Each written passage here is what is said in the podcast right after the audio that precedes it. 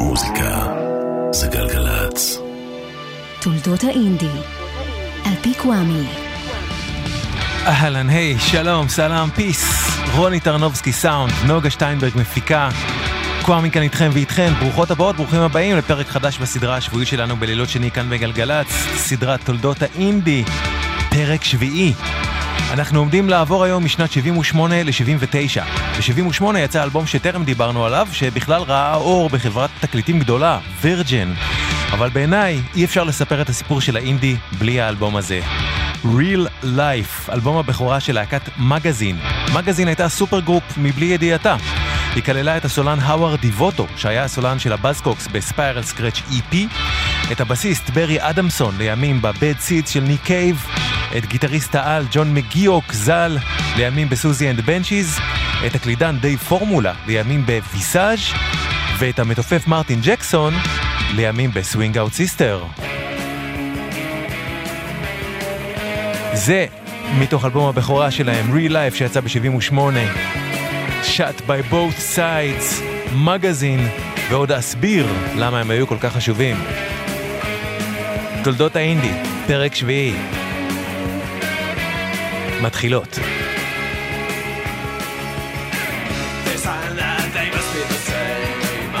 Is legal, just what's real. What I'm given to understand is exactly what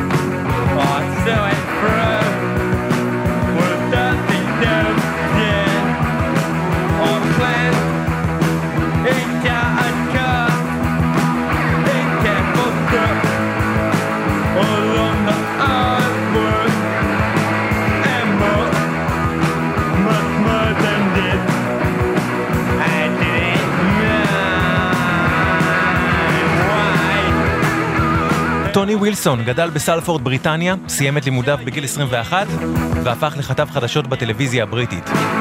ב-73 הוא עבר למנצ'סטר, התמקם שם וקיבל עבודה כמגיש בערוץ הטלוויזיה המנצ'סטרי העצמאי, גרנדה. שם ווילסון הפך למגיש של תוכנית טלוויזיה מוטרפת וחתרנית שעסקה במוזיקה ונקראה So It Goes. בתוכנית הזאת הוא קידם מאוד מאוד את סצנת הפאנק החדשה והבוערת. ווילסון למעשה היה הראשון בהיסטוריה שהזמין ואירח את ה Sex Pistols להופעה חיה בטלוויזיה. כל זה למורת רוחם של קברניטי התחנה, שחשבו שהוא אובססיבי לגבי ה Pistols שאנחנו שומעים כרגע עם My Way, משהו שיכול להיות מאוד סמלי לכל הסיפור של טוני ווילסון. מעבר לאירוח, טוני ווילסון סיפר את הדוקומנטרי על ה Pistols שעבדתי עליו, ביטלו לי בבוקר בו הייתי אמור להתחיל לצלם אותו, בגלל שהמפיק שלי התקשר לגרנדה ואמר להם, אל תיתנו לווילסון את הצוות שלו. אחרי שתי עונות שרצו ב-76 ו-77, גרנדה ביטלו את So It Goes, ווילסון רצה להעמיק באהבה שלו למוזיקה בדרך אחרת. יחד עם חברו השחקן אלן ארסמוס, הוא פתח במאי 78 את The Factory Club, ערב הופעות במועדון ראסל במנצ'סטר. Factory, מפעל, נקרא כך על שם הסטודיו של אנדי וורהול בניו יורק, וגם מכיוון שארסמוס אמר שכל הזמן מפעלים במנצ'סטר נסגרים, אז הוא רצה שאחד יהיה פתוח. ערב ההופעות הזה, Factory Club הפך למרכז משיכה ללהקות פוסט-פאנק ואינדי חדשות. בהשראת Spiral Scratch, ה-EP ההיסטורי של ה Buzzcocks, ווילסון הבין שגם הוא רצה להקים חברת תקליטים עצמאית משלו, בה תצא המוזיקה שהגניבה אותו. והוא התחיל לבדוק האם הוא בעצם יכול להפוך את ה Factory Nights לחברת תקליטים. ווילסון חבר שוב לשותפו למועדון אלן ארסמוס וגם לרוב גרטון, די-ג'יי שעבד עם להקת הפאנק Slaughter and the Dogs. ויחד ווילסון, ארסמוס וגרטון פתחו לייבל עצמאי, לו הם קראו כשם הערבים שהם עשו, פקטורי. עד כדי כך פצפון היה הלייבל הזה, שהמשרד שלו היה בעצם הבית של אלן ארסמוס. נכנס לתמונה פיטר סאביל, סטודנט לעיצוב גרפי שמאוד התעניין בעיצוב עטיפות תקליטים. דרך חבר שעיצב עטיפות לבאזקוקס, שהם כבר הוחתמו בחברת התקליטים המבוססת United Artists, סאביל התעניין בעיצוב עבור המנהל של הבאזקוקס, ריצ'רד בון. בון לא יכל להציע עבודה לסאביל, ולכן במקום זה הציע לחבר אותו עם טוני ווילסון. ווילסון התרשם מאוד מסאביל שהביא לעיניו משהו מיוחד ושונה מהמקובל, והציע לו לעצב פוסטר לערבי המועדון. אחרי שהוא אהב את מה שסאביל עשה, ווילסון כבר הציע לו לעצב עטיפה לתקליט. ב-24 בדצמבר 78 יצא התקליט הזה, התקליט הראשון בחברה העצמאית החדשה פקטורי, עם עיצוב עטיפה מינימליסטי של פיטר סאביל. EP כפול בשם Factory Sample, שכלל שמונה קטעים, שניים של כל אחד מההרכבים הראשונים שפקטורי עבדה איתם. הראשון שנשמע מתוכו היה הרכב משפילד, שכבר הוציא EP ברף טרייד, ושהיה מהראשונים לעשות מוזיקה אלקטרונית. קברט וולטייר. מתוך A Factory Sample, 78.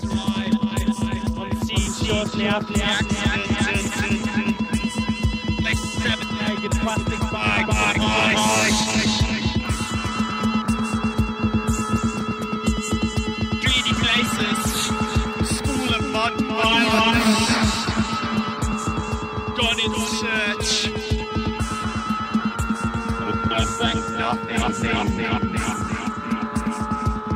of oblivion. Say goodbye. Say goodbye. Say goodbye.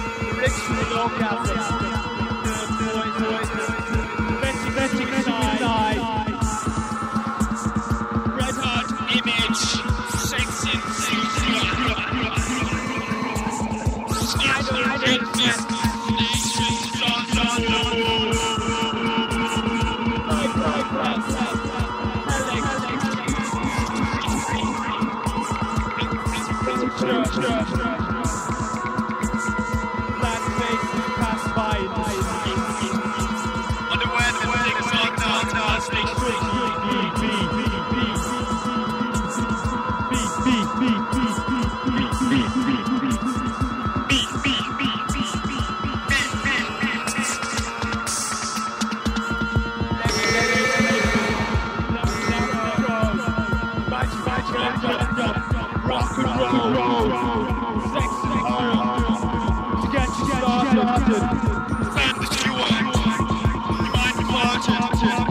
Sex in Secret, קברט וולטייר מתוך הפקטורי סאמפל, התקליט שהוציא לדרך את הלייבל פקטורי ב-24 בדצמבר 78. קברט וולטייר הגיעו משפילד, אבל במרכז הלייבל פקטורי היו להקות חדשות ואלטרנטיביות, בעיקר ממנצ'סטר. או כמו שטוני ווילסון אמר לסאביל המעצב על ההחתמה של הבאזקוקס בחברת תקליטים גדולה, אנחנו לא יכולים להמשיך להפסיד להקות ממנצ'סטר. על העטיפה של הפקטורי סאמפל הופיע בגדול מספור קטלוגי, FAC 2, פאק 2, קיצור של פקטורי, פאק 2. המספור הקטלוגי הזה הפך לאחד מסימני ההיכר של העטיפות של פקטורי, ופיטר סאביל אמר על זה, מספרים זה קראפטוורק, תעשייתיות, טכנולוגיות, תחושת הרדוקציה של מספר מודל בניגוד לקיץ' של שמות. פאק 1, אגב, היה הפוסטר שסאביל עיצב למועדון. הבאה בתור מתוך הפקטורי סאמפל היא להקה ממנצ'סטר בשם דורוטי קולום. חלק מחברי הלהקה הזאת הפכו מאוחר יותר לחברי להקת סימפלי רד, תאמינו או לא. ואת הדורוטי קולום מוביל מאז ולנצח הגיטריסט המופלא ויני ריילי, ששמענו כבר בפרק הראשון של הסדרה עם להקת The Nose Bleeds.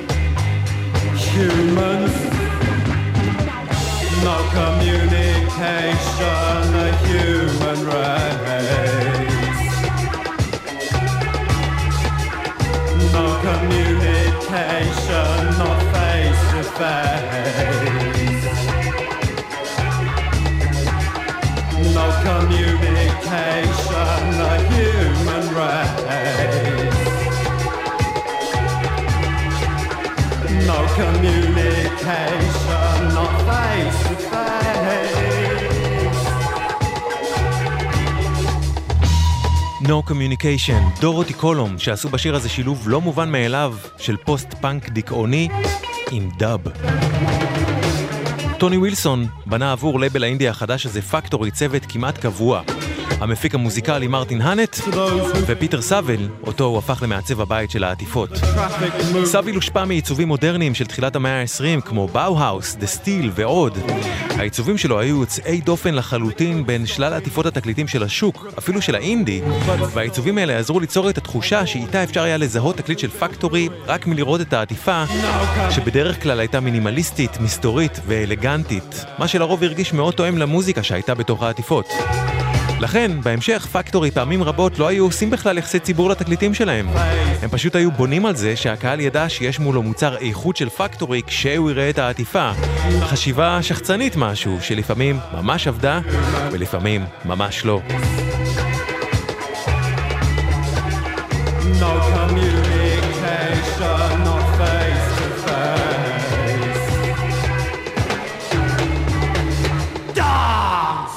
דורוטי קולום הפכה למוכרת למי שמכירים או מכירות אותה כאקט אינסטרומנטלי בלבד, אבל בשלב ההוא הראשוני הייתה בשירה, כפי ששמעתם, שביצע הסולן קולין שרפ.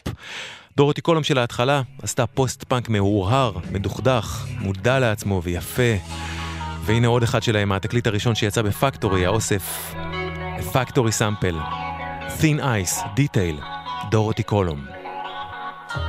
Sometimes I think about the the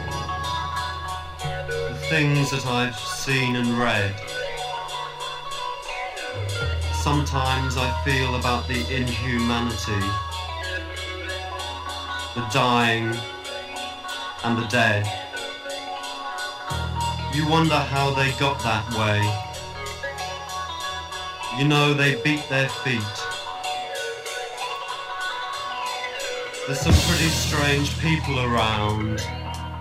There's a lot I wouldn't like to meet. There's things I feel passionate about, but they're things I'd rather not discuss unless you insist and I really must. It's all dashes to the masses, lust to dust.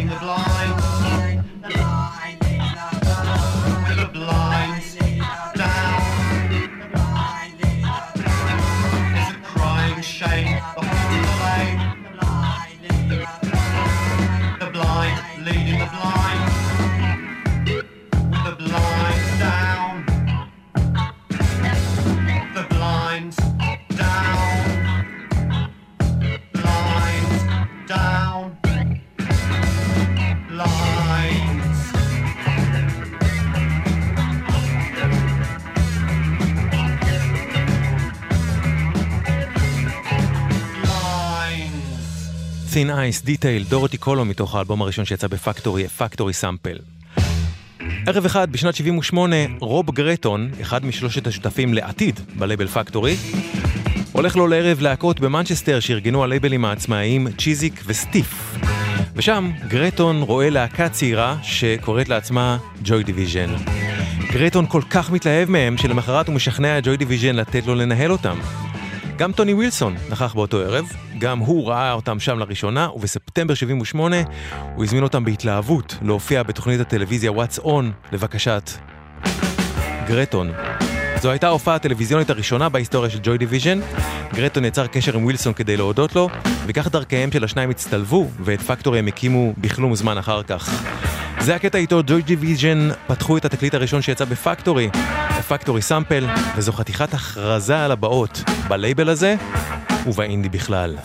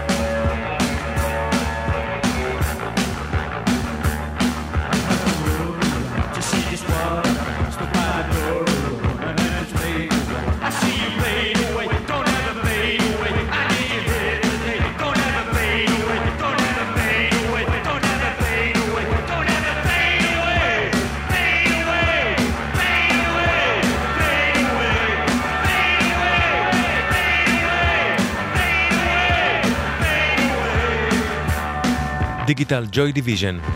השיר הזה היה הפעם הראשונה בה ג'וי דיוויז'ן נכנסו לאולפן עם המפיק המוזיקלי, מפיק הבית של פקטורי, מרטין האנט.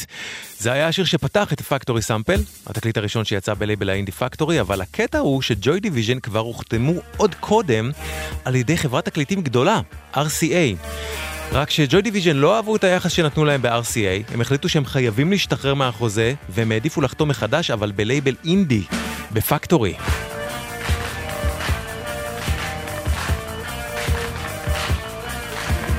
וכך היה. זה השיר השני שלהם, מתוך הפקטורי סאמפל, סוף 78. Glass. ג'וי דיוויז'ן.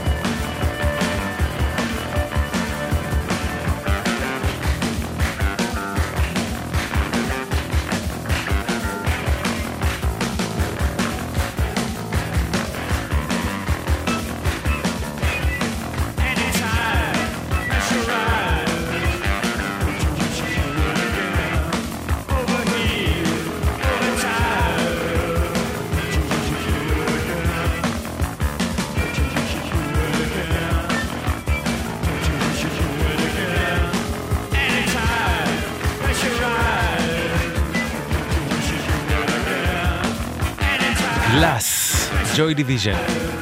חשוב לומר שבשלב הראשון של Factory, טוני ווילסון בכלל לא החתים את אומני Factory על חוזים. כולם היו רשאים לעזוב מתי שבא להם, ולכל האומנים ב Factory הייתה בעלות על המוזיקה של עצמם, דבר מאוד לא שכיח בלשון המעטה, כשחותמים חוזה עם איזושהי חברת תקליטים. Factory של תחילת הדרך אשכרה האמינה באומנות עד כדי כך שהיא הפכה לאלופה בלהפסיד כסף. עברו כמה חודשים מאז Factory Sample, ובמהלך 79, Factory הוציאה שני סינגלים ראשונים.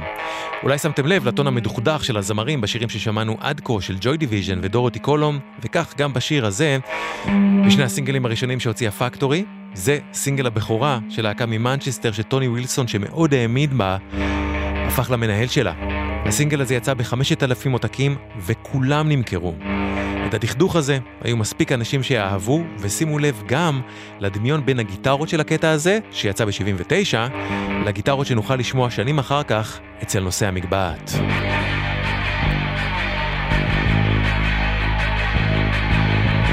All Night Party, סינגל הבכורה של A Certain Ratio. Black, but I know nothing I can do about it. I tried to cancel memories, but jealousy just creeps back into my mind.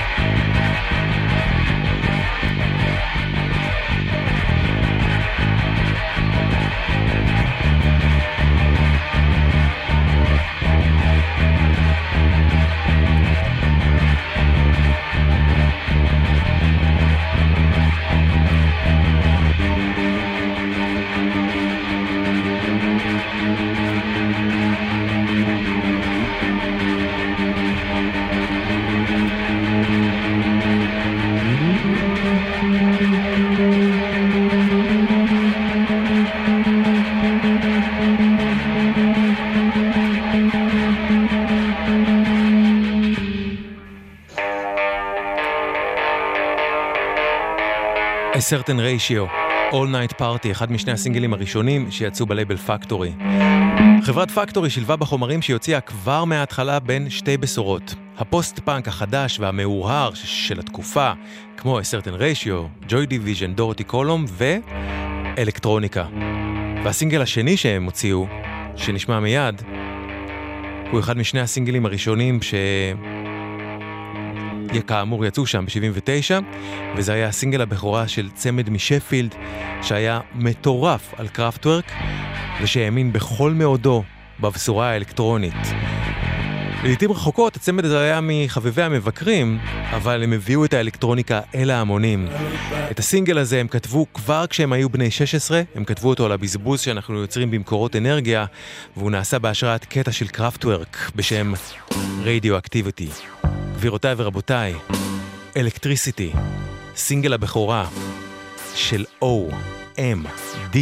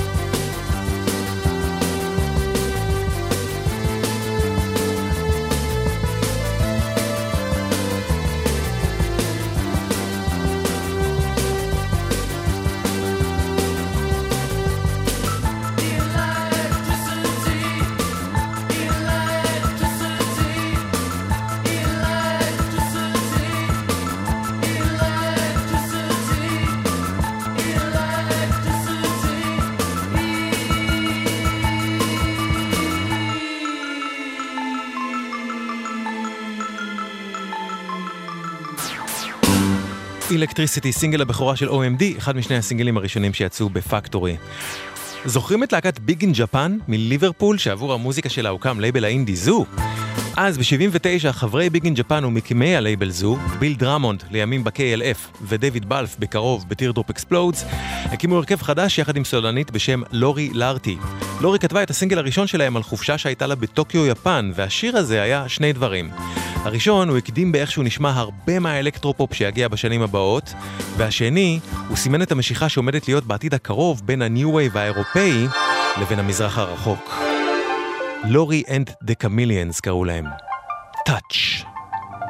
Once upon a time, in the far, far east. Hi, Kato. Sorry I'm late.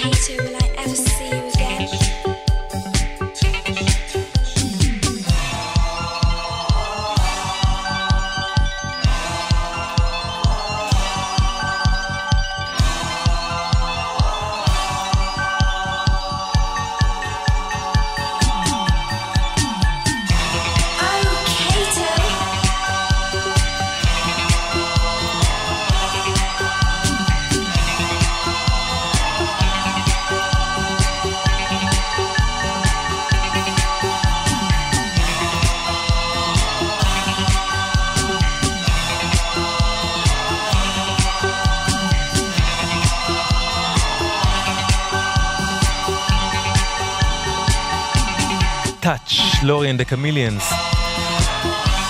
לפני שני פרקים שמענו את גרי ניומן יוצא לדרך עם להקתו Tubeway Army, להקה שבאלבומה הראשון נגנה בעיקר באמצעים רוקים, אבל היה בה טאץ' קל של סינתסייזר והייתה בה שירה רובוטית של ניומן. במרץ 79 יצא השיר הראשון שניומן כתב וביצע כמעט רק על סינתסייזר. רגע מכריע בתולדות ה-New Wave שיצא בלייבל העצמאי Beggars Banquet. ולמרות חדוות היצירה על כלים אלקטרונים, אנחנו יכולים לשמוע פה שהדכדוך, הפחד הקיומי והחרדה מהעתיד לא חלשו רק על הפוסט-פאנק הרוקי יותר, אלא גם על המוזיקה האלקטרונית החדשה דאז. גרי ניומן, Tubeway Army, Down in the Park.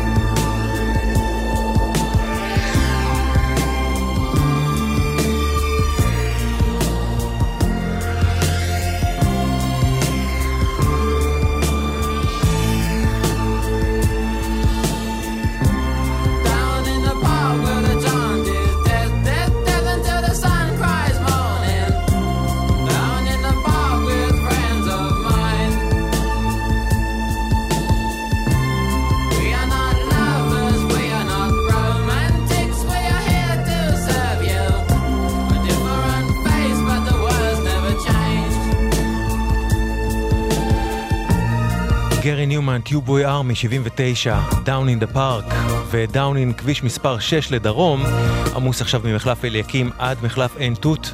לוקח חצי שעה בערך, שימו לב ותיזהרו, כביש מספר 6 כאמור לדרום, עמוס עכשיו ממחלף אליקים עד מחלף עין תות, חצי שעה. טלפונים לדיווחים ותזמונים, 1-800-891-8, אפשר לכתוב לנו גם בוואטסאפ, 052-90-2002, חלילה לא בנהיגה. תזכורת מהפרק הרביעי, ב-78 בחור בשם דניאל מילר הוציא סינגל אחד ויחיד כ-The Normal. הסינגל הזה הופץ בלייבל האינדי Rough Trade, אבל על העטיפה מילר נתן שם ללייבל משלו, שלא באמת היה קיים. הוא קרא לו Mute, ורשם שם כתובת. בגלל שזה לא היה באמת באמת לייבל, הוא פשוט רשם את כתובת הבית שלו, ומכיוון שהסינגל של The Normal נמכר בכ-30 אלף עותקים, כתובת ביתו של דניאל מילר שהוא השאיר שם הוצפה בים קסטות דמו מהאנשים שביקשו ממנו להחתים אותם. אנשים ניסו גם להגיע אליו באופן אישי, וזה היה כי רבים התחילו, לא מעט בזכותו, לנסות לעשות מוזיקה אלקטרונית, שעוד הייתה דבר די בחיתוליו, והם קיוו שהלייבל לכאורה שלו, מיוט, יהיה הבית שלהם. מבין כל הקסטות שהוא קיבל, מילר התלהב במיוחד מקסטה אחת. קסטה של בחור בריטי בשם פרנק טובי. טובי מאוד רצה לעשות מוזיקה, אבל לא הצליח ללמוד לנגן היטב על אף כלי. עד שהוא החליט לנסות ליצור מוזיקה משימוש בסלילי הקלטה של קסטות, איתן הוא יצר קולאז'ים של סאונד. את האולפן שלו הוא תכלס הקים בתוך ארון הבגדים בדירה שלו בלונדון, ובשלב מסוים הוא החליט להתנסות גם בציוד אלקטרוני. טובי רכש סינתסייזר של Korg, והכין עליו את השיר שהוא נתן לדניאל מילר על קסטה. מילר שהתלהב הכניס את טובי לאולפן, ושם טובי השתמש גם בציוד שלו מהבית וגם בציוד של מילר, והם הקליטו את השיר מחדש. וכך טובי הפך לאומן הראשון אי פעם, שלא היה מילר בעצמו, שדניאל מילר החתים בלייבל Mute. הנה השיר שהוא כתב ונתן למילר, שהפך לסינגל הבכורה שלו. הדבר הבא שיצא ב Mute ב-79, אחרי The Normal, פרנק טובי, שקרא לעצמו Fad Gadget.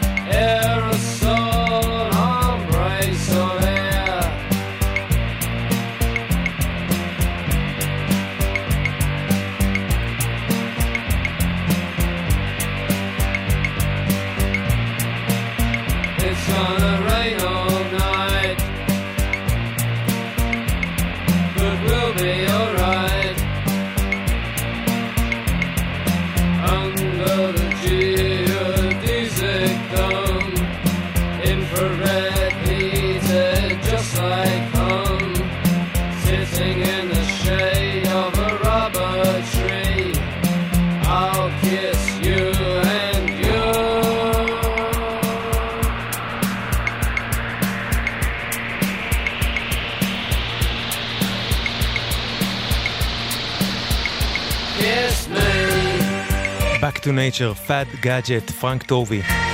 די מדהים בעיניי מה שעשה הפאנק. אנחנו שומעים פה מוזיקאי אלקטרוני, שבדומה לדניאל מילר שהחתים אותו ב Mute, לא למד, לנ- לא למד לנגן, ולימד את עצמו לעבוד עם כלים מסוימים על מנת להביע את עצמו, אבל היו לו יכולות כתיבה והלחנה שאינן נופלות מכאלה של מוזיקאים מלומדים.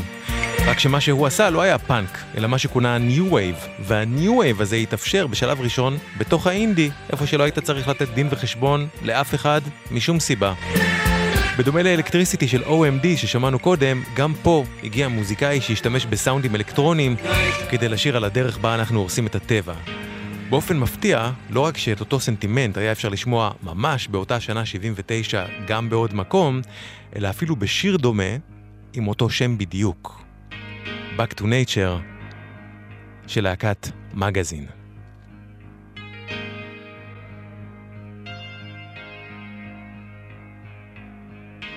back to nature. I can't go on like this. I want to walk where the power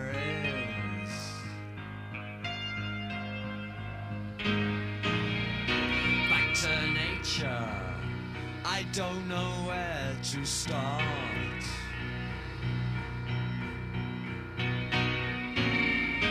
Back to nature. I don't have that kind of heart.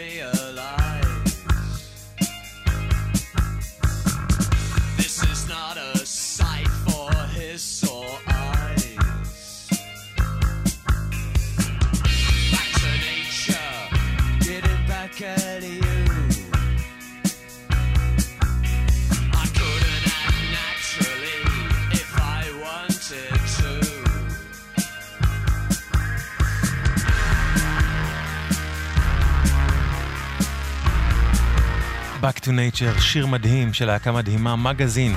הלהקה שפתחה את הפרק הזה עם אלבומה הראשון מ-78, וזה מאלבומה השני שיצא כבר ב-79, Second Hand Daylight, אלבום שהפיק קולין ת'רסטון, שלימים יפיק אלבומים ל Duran Duran ול Talk Talk.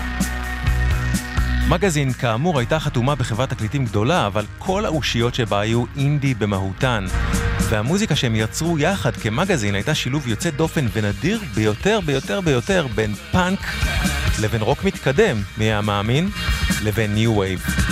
במידה רבה, בדומה לקלאש, גם מגזין היו אור עבור הרבה אנשי ונשות אינדי שהבינו בזכותם שהמוזיקה שהם עושים יכולה להיות רב-מימדית.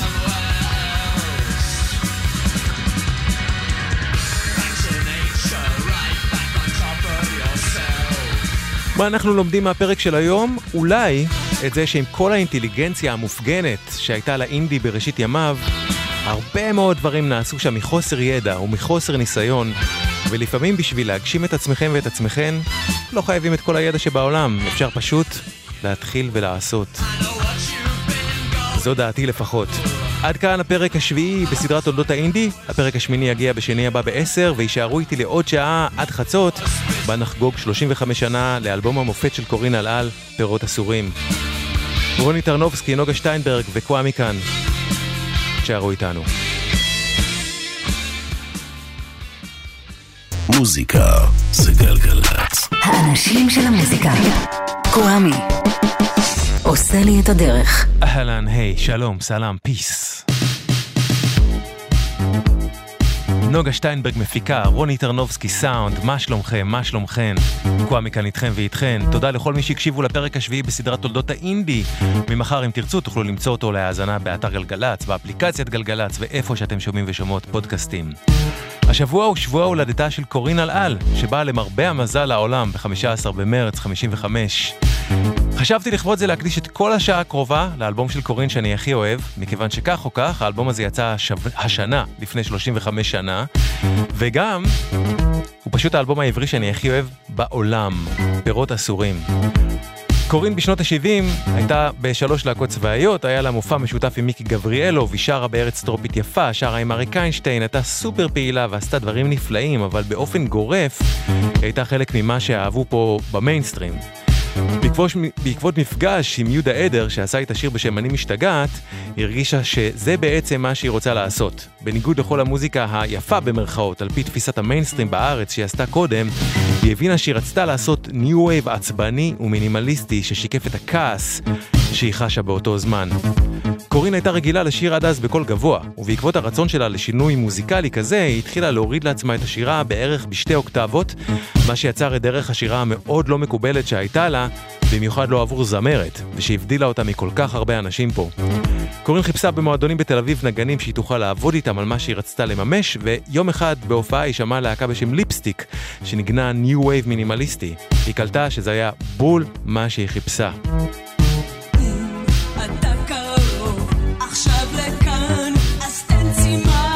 קורין הקליטה והוציאה עם ליפסטיק את אלבום הבכורה שלה בשנת 84, ועם האלבום הזה קורין הפכה לגיבורה האלטרנטיבית הנשית הכי גדולה של הניו וייב הישראלי הצעיר. זה השיר היחיד באלבום הזה שקורין לא הלחינה, אלא יזהר אשדוד שגם הפיק וניגן בכל הכלים. אנחנו שומעים אותו בקוויק אדיט של אייל רוב.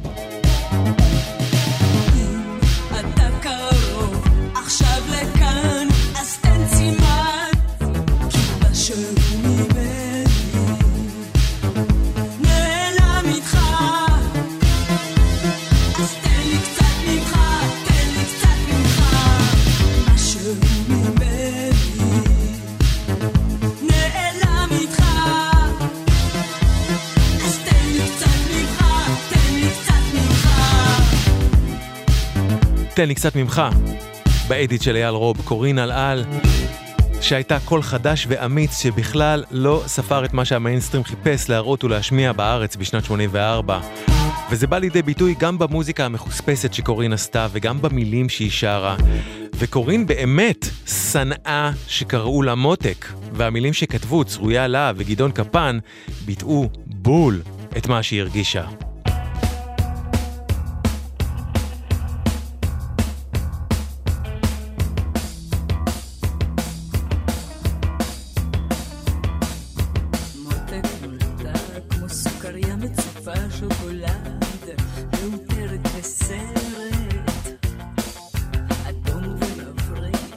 היא הייתה מתגלשת לבד, לגרון ושורטת.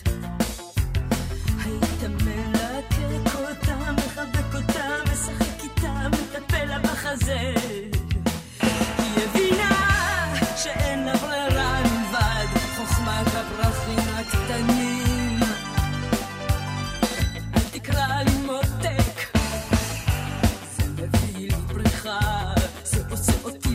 משוקולד. אל תקרא לי מותק, זה מביא לי פריחה, זה עושה אותי לדק משוקולד.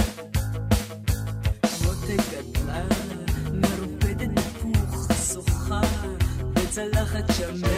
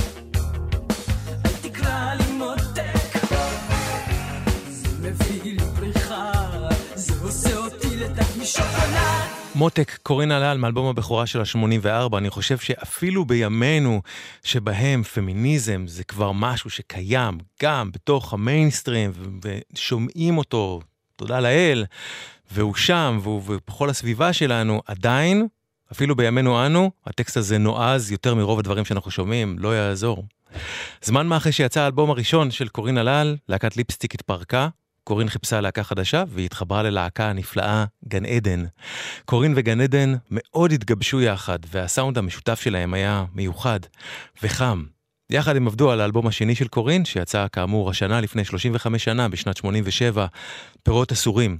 חוץ משיר אחד, את כל שירי האלבום הזה קורין הלחינה, בדרך שלאוזניי הייתה ונותרה סופר ייחודית. קורין סיפרה בריאיון שהיה לי הכבוד לעשות איתה לפני חמש שנים, שבתקופת מלחמת לבנון היא הייתה מופיעה הרבה לפני חיילים, והיא סיפרה שהכתה בה ההבנה שהאדמה שהיא רואה בארץ והאדמה שהיא רואה בלבנון היא אותה אדמה, ושמזג האוויר הוא אותו מזג אוויר. עם הרעיון הזה היא באה למירי פייגנבוים, ומירי כתבה את המילים העצובות, המכאיבות והלצערנו רלוונטיות עד היום, שפותחות את האלבום הזה ללחן של קורין. הצהרה והצהרה עצובה ועוצמתית לפתיחת אלבום.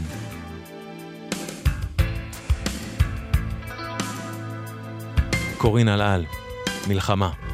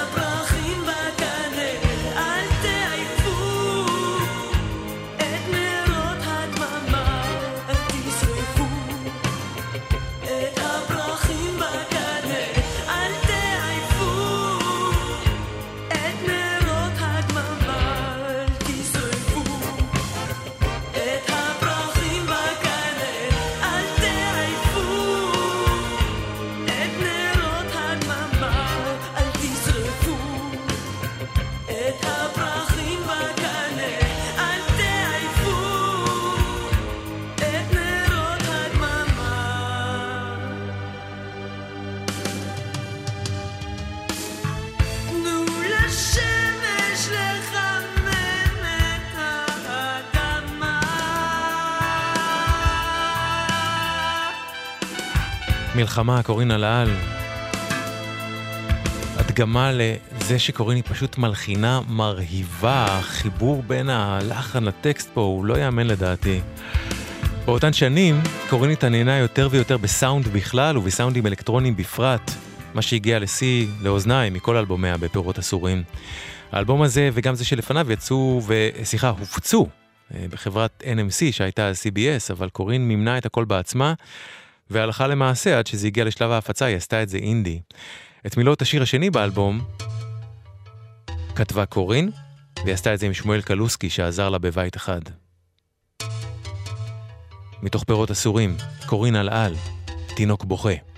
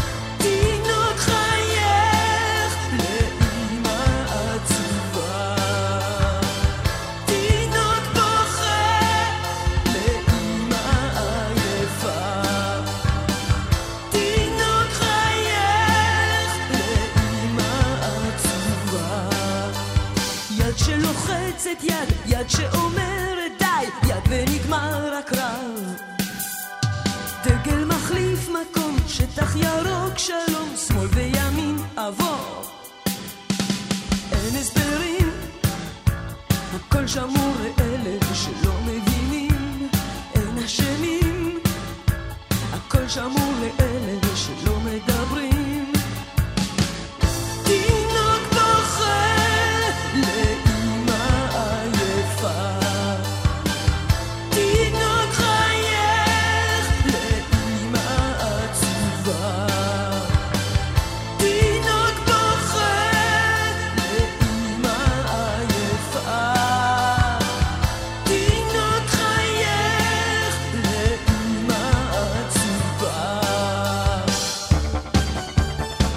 תינוק בוכה, קורין אלעל. אני חושב שהשיר הזה הוא העיבוד וההפקה הכי 80'זיים מובהקים באלבום הזה, ואולי היחיד שמבחינת סאונד נשאר ממש שם, באותה נקודה בזמן, שכל השאר לדעתי עקף את הזמן שבו האלבום הזה יצא 87. עם קורין היו באלבום הזה חברי להקת גן עדן, דורון פיקר בקלידים, מיקי גל בבאס, בני שדה בגיטרות, מישל עמר, תופים. קורין ודורון פיקר איבדו יחד את כל השירים, וקורין הפיקה מוזיקלית בעצמה. העיבודים של האלבום הזה הם רב-שכבתיים ולטעמי מטמטמים ביופיים, והיה בהם משהו כל כך יוצא דופן במוזיקה המקומית. את מילות השיר הבא מתוך האלבום הזה גם כתבה מירי פיינגנבוים, וקורין הלחינה אותו עם אמצעי שהיה עדיין חדשני באותו זמן, ווקודר.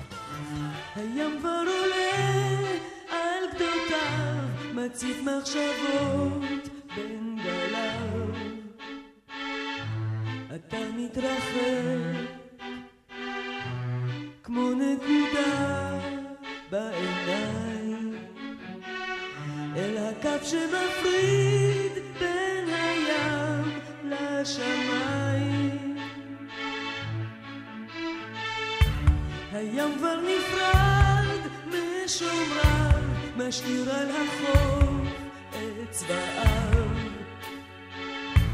אוסף רק אותך כמו נקודה על המים, אל הקו שמפריד בין הים לשמיים.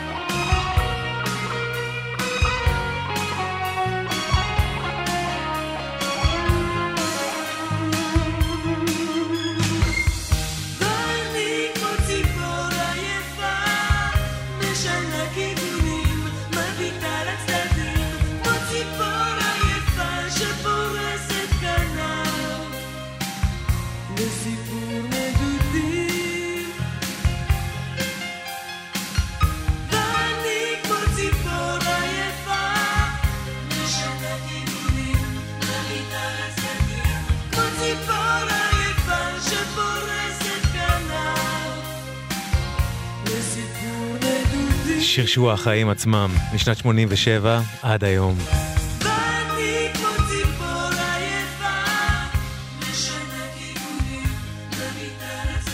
היופי הבלתי נתפס של השיר הזה, שיעה אללה, הים כבר עולה, קורין הלל, מתוך פירות אסורים.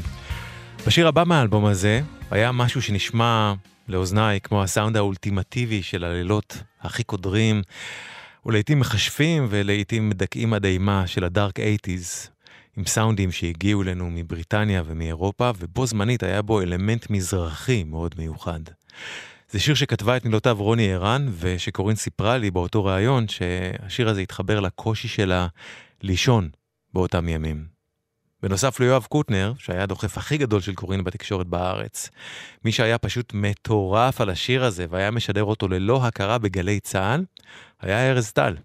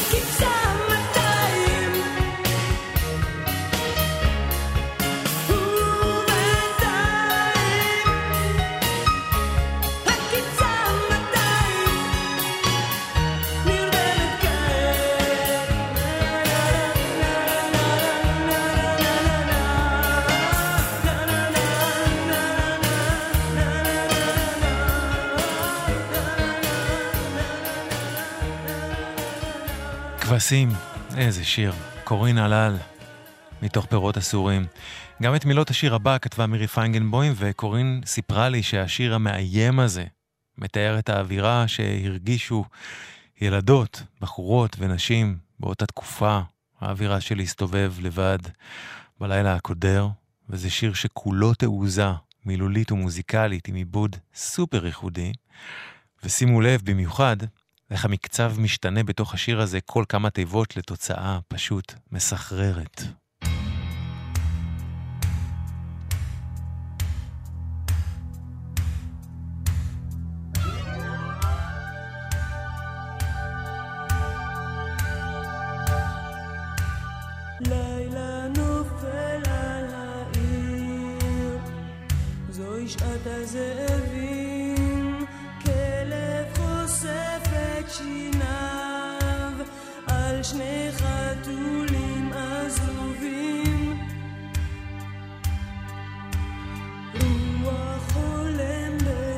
בחוזקה על גבם של חשודים,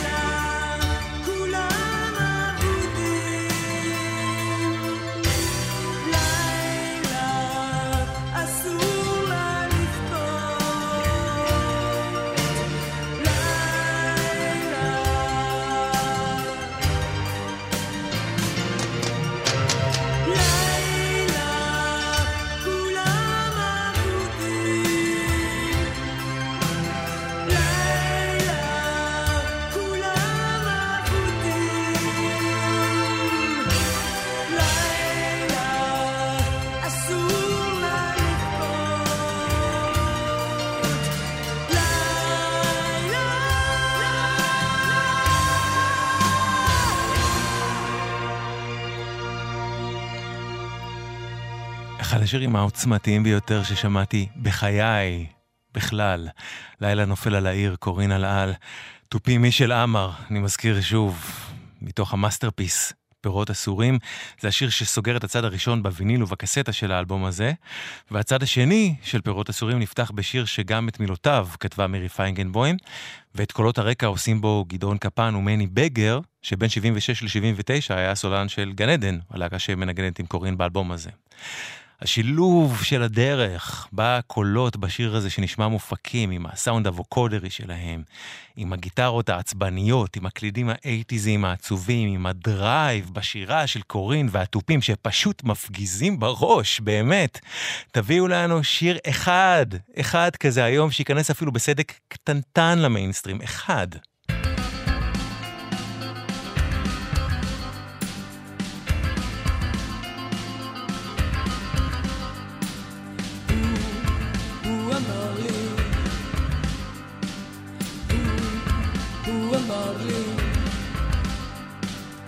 אני מרגיש שנגמר לי הכוח לשחק איתך באדם וחווה.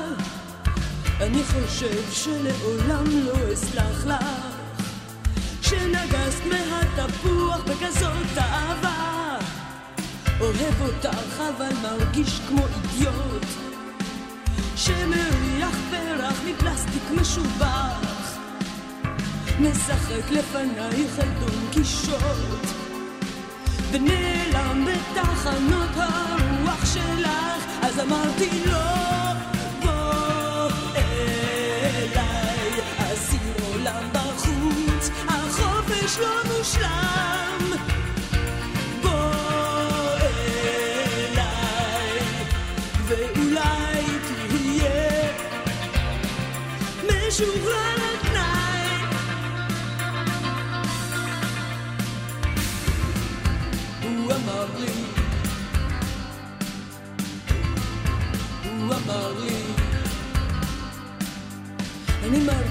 שנגמר לי החשק ללקק ממך את החלב שנשפך. זה הזמן שתזרקי את הנשק שיורה את הפירות האסורים שלך. אז אמרתי לו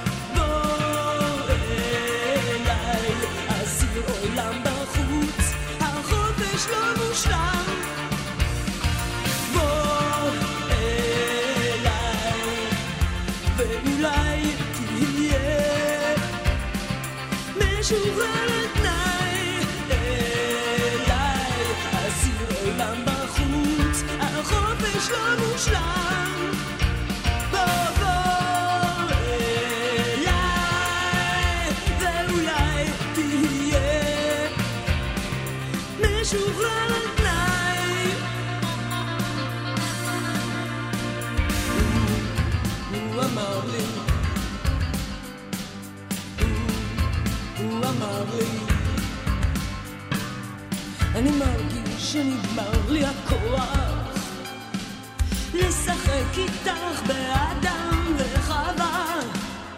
אני חושב שלעולם לא אסלח לך.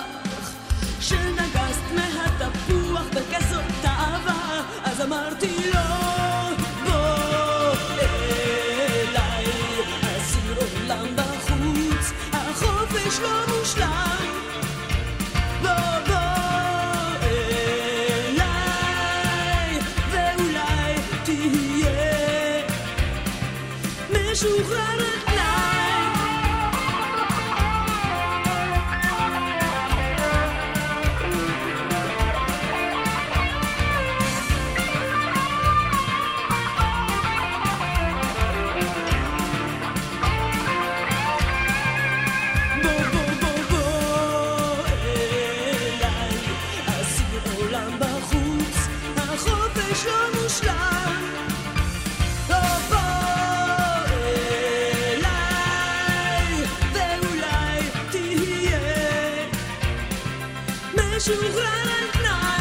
פירות אסורים, שיר הנושא מאלבום שאנחנו מציינים לו 35 שנה פה, לכבוד יום הולדתה של קורין אלעל, מחר.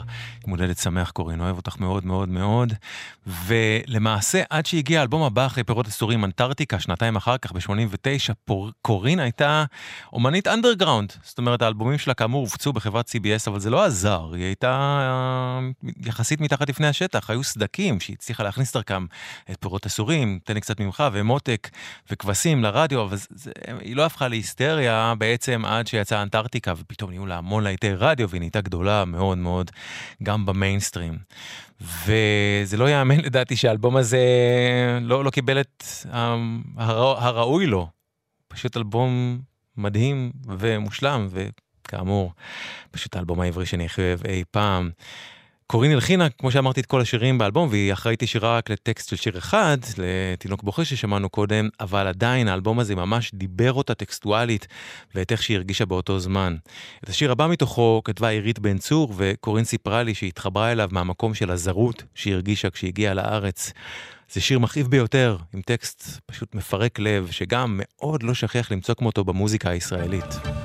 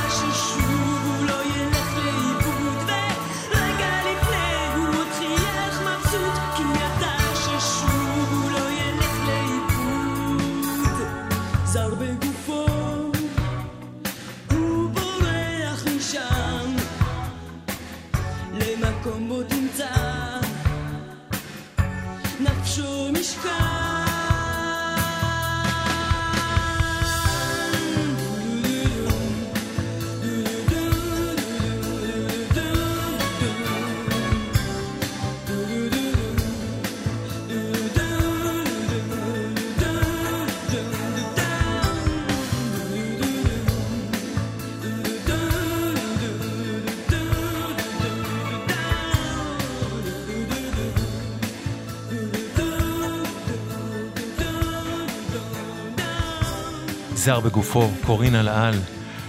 קולות בשיר הזה, קורין, גדעון קפן ומני בגר. בפירות אסורים יש כמה תמות בולטות, יש בו מלחמה, מלחמה אמיתית שהתרחשה באותו זמן בלבנון, יש בו מלחמה על קיום נשי מול גבריות דורסנית, יש בו תמות של זרות ובדידות ושל עייפות מכל זה, ויש בו תמה גדולה שעוטפת את האלבום, תמה של לילה, על כל הסליז והסכנה והבדידות שעשויים להיות בו. כמו שאפשר לשמוע גם בשיר הבא, בו הקולות של מני בגר לאוזניים ממש מגיעים לשיא של יופי, והוא עושה אותם עם שמואל קלוסקי שכתב את המילים.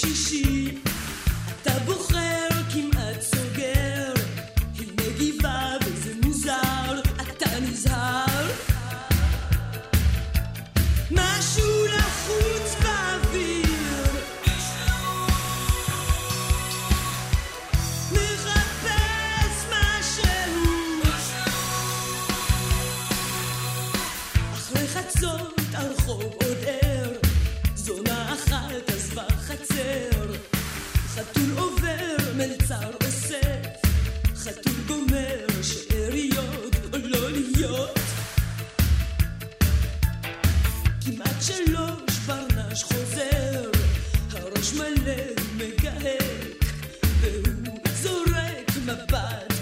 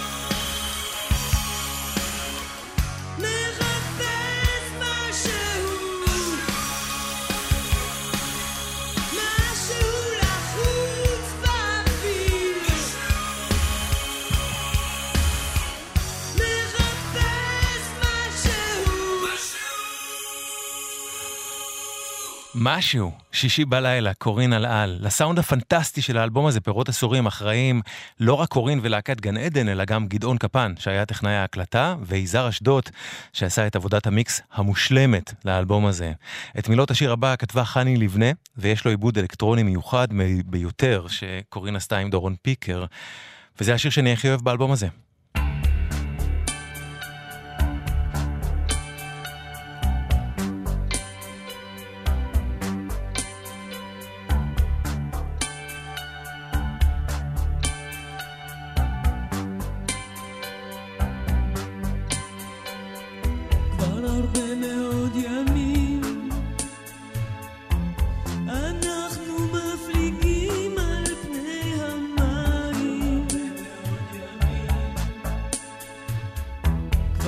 נדחקנו מן החור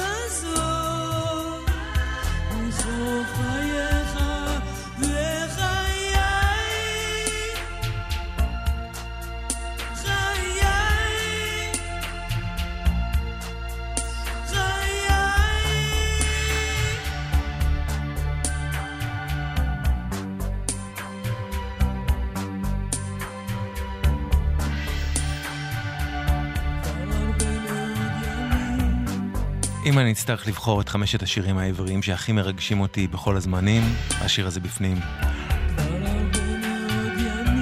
כבר הרבה מאוד ימים, קורין על העל מתוך פירות אסורים. את יצירת המופת הזאת מסיים שיר שמתחבר תמטית לשיר שסוגר את צד א', לילה נופל על העיר.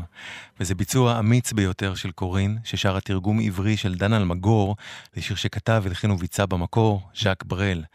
ביצוע שהיה נועז שקורין תעשה לא רק כי זה שייך במקור לפרה קדושה, שנחשבת לכזאת שעדיף לא לגעת ביצירה שלה, אלא גם כי היא ביצעה את המילים האלה כאישה. אקורדיון, דורון פיקר.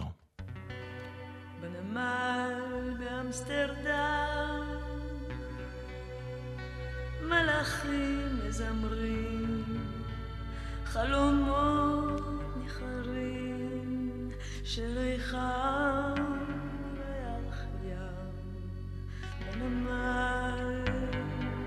באמסטרדם יש מלאך נרדם ומולו מפרשים נרדמים בשנתם. בנמל באמסטרדם יש מלאך הגוסס בתוך בוץ שתוסס ריח בירה ודם בנמל באמסטרדם יש מלאך נולד בין עדיו החמים של השחר הקר. בנמל באמסטרדם יש מלאך המכרסם ראשיהם של דגים על שולחן מזוהם. חושף את שיניו שרקבו טרם זמן. את שיניו שטרפו מפרשים וענן מכרסם בזנב ובראש המפוצח וקורא לטבח.